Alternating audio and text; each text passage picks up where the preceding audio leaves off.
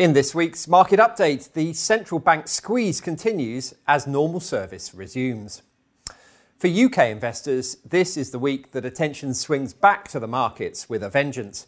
After Britain's 10 day mourning period for Queen Elizabeth ended on Monday, it was back to work for a hectic week of central bank announcements and the first fiscal statement of the Truss Premiership. After last week's heavy market falls, attention will focus in particular on the scale of the Federal Reserve's latest rate hike on Wednesday, with supporting acts from the Bank of England and the Bank of Japan, which announced changes to monetary policy on Thursday. The Fed is widely expected to raise rates for a third consecutive time by 0.75%, but there remains a non negligible possibility that the US central bank will opt for a 1 percentage point hike in the wake of last week's unexpectedly strong inflation data. Although the rate of price hikes fell marginally from July's reading, it was still higher than expected. The Federal Reserve is set on snuffing out inflation by tightening financial conditions until it's convinced that the battle is won. Expectations in the futures market are now for a peak or terminal rate for US interest rates of 4.4% by next spring, before rates start to ease again through the rest of 2023 and beyond. The bond market has already begun to price that in, with the yield on the 10 year Treasury back at 3.5%, and the shorter term two year bond yield is approaching 4%. Unsurprisingly, that has had a negative impact on the stock market, which has now given up around half of the June to August rally. That recovery in markets is looking more and more like a bear market rally rather than the start of a new bull market that the optimists had hoped for in the summer. Working back from bond yields to calculate a fair value for shares now points to a further decline in the S&P 500 of perhaps 10% to around 3500 before a more secure low is in place. At the start of the year, the US benchmark stood at 4,800, so 2022 is shaping up to be one of the worst for equity investors since the financial crisis.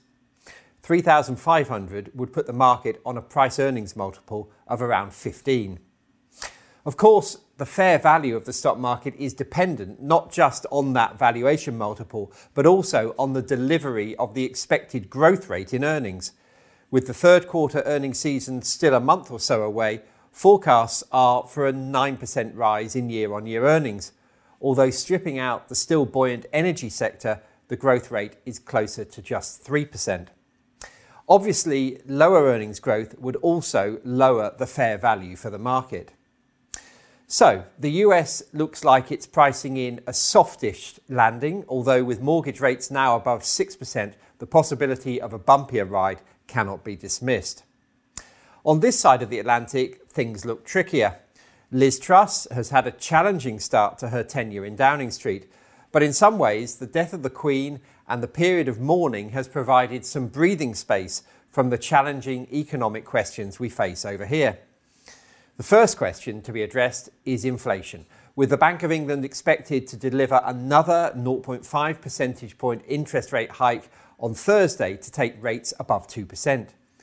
With inflation still around five times higher than the bank's 2% target, that job is far from done, even if the government's proposed energy bill support for households and businesses will take the pressure off inflation in the short run. Further out, the danger is that boosting the economy with taxpayers' money simply increases the pressure on the bank to deliver higher interest rates for longer than it would otherwise have had to.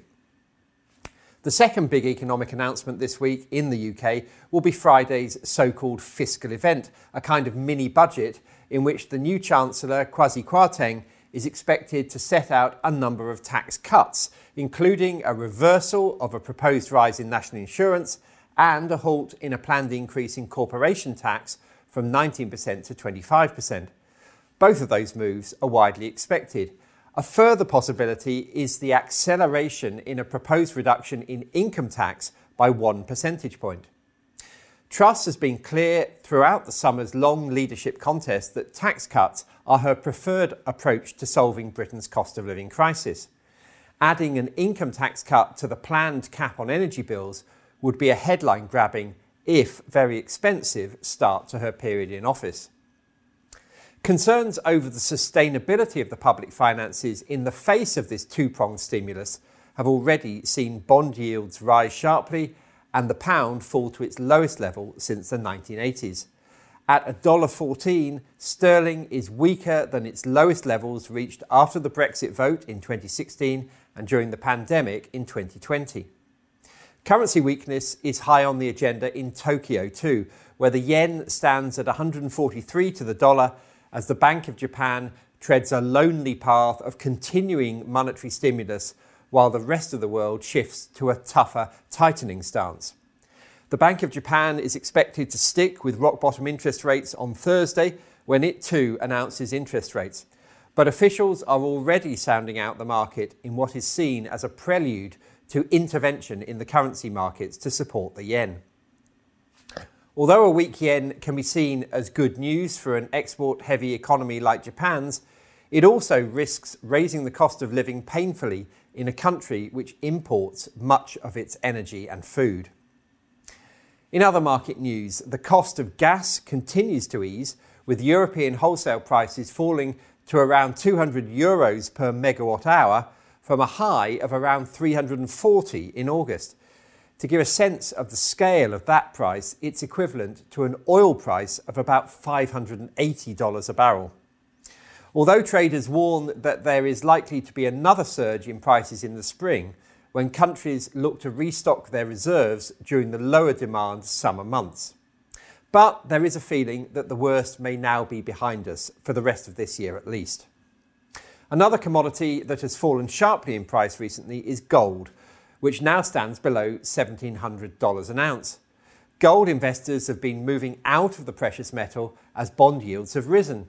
With gold paying no income, its relative attraction diminishes as investors are able to enjoy a safe income from other assets like treasuries. Gold is sometimes seen as a hedge against inflation, but it's also negatively impacted by rising real interest rates. With inflation expectations falling and nominal bond yields rising, those real rates have undergone a dramatic upward surge in recent months. A rising dollar is also a negative for gold because it makes the metal more expensive for buyers outside the US. At the back of investors' minds, however, is the fact that in the stagflationary environment of the 1970s, gold acted as a safe haven for investors. After its recent fall, gold may start to attract investors nervous about the likely combination in the months ahead of recession and still high inflation.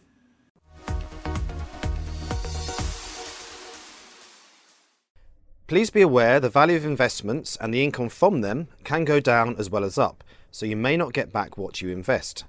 This information does not constitute investment advice and should not be used as the basis for any investment decision, nor should it be treated as a recommendation for any investment.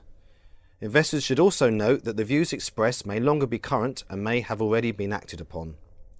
Reference to specific securities should not be construed as a recommendation to buy or sell these securities and is included for the purposes of illustration only. Fidelity Personal Investing does not give personal recommendations. If you are unsure about the suitability of an investment, you should speak to an authorized financial advisor.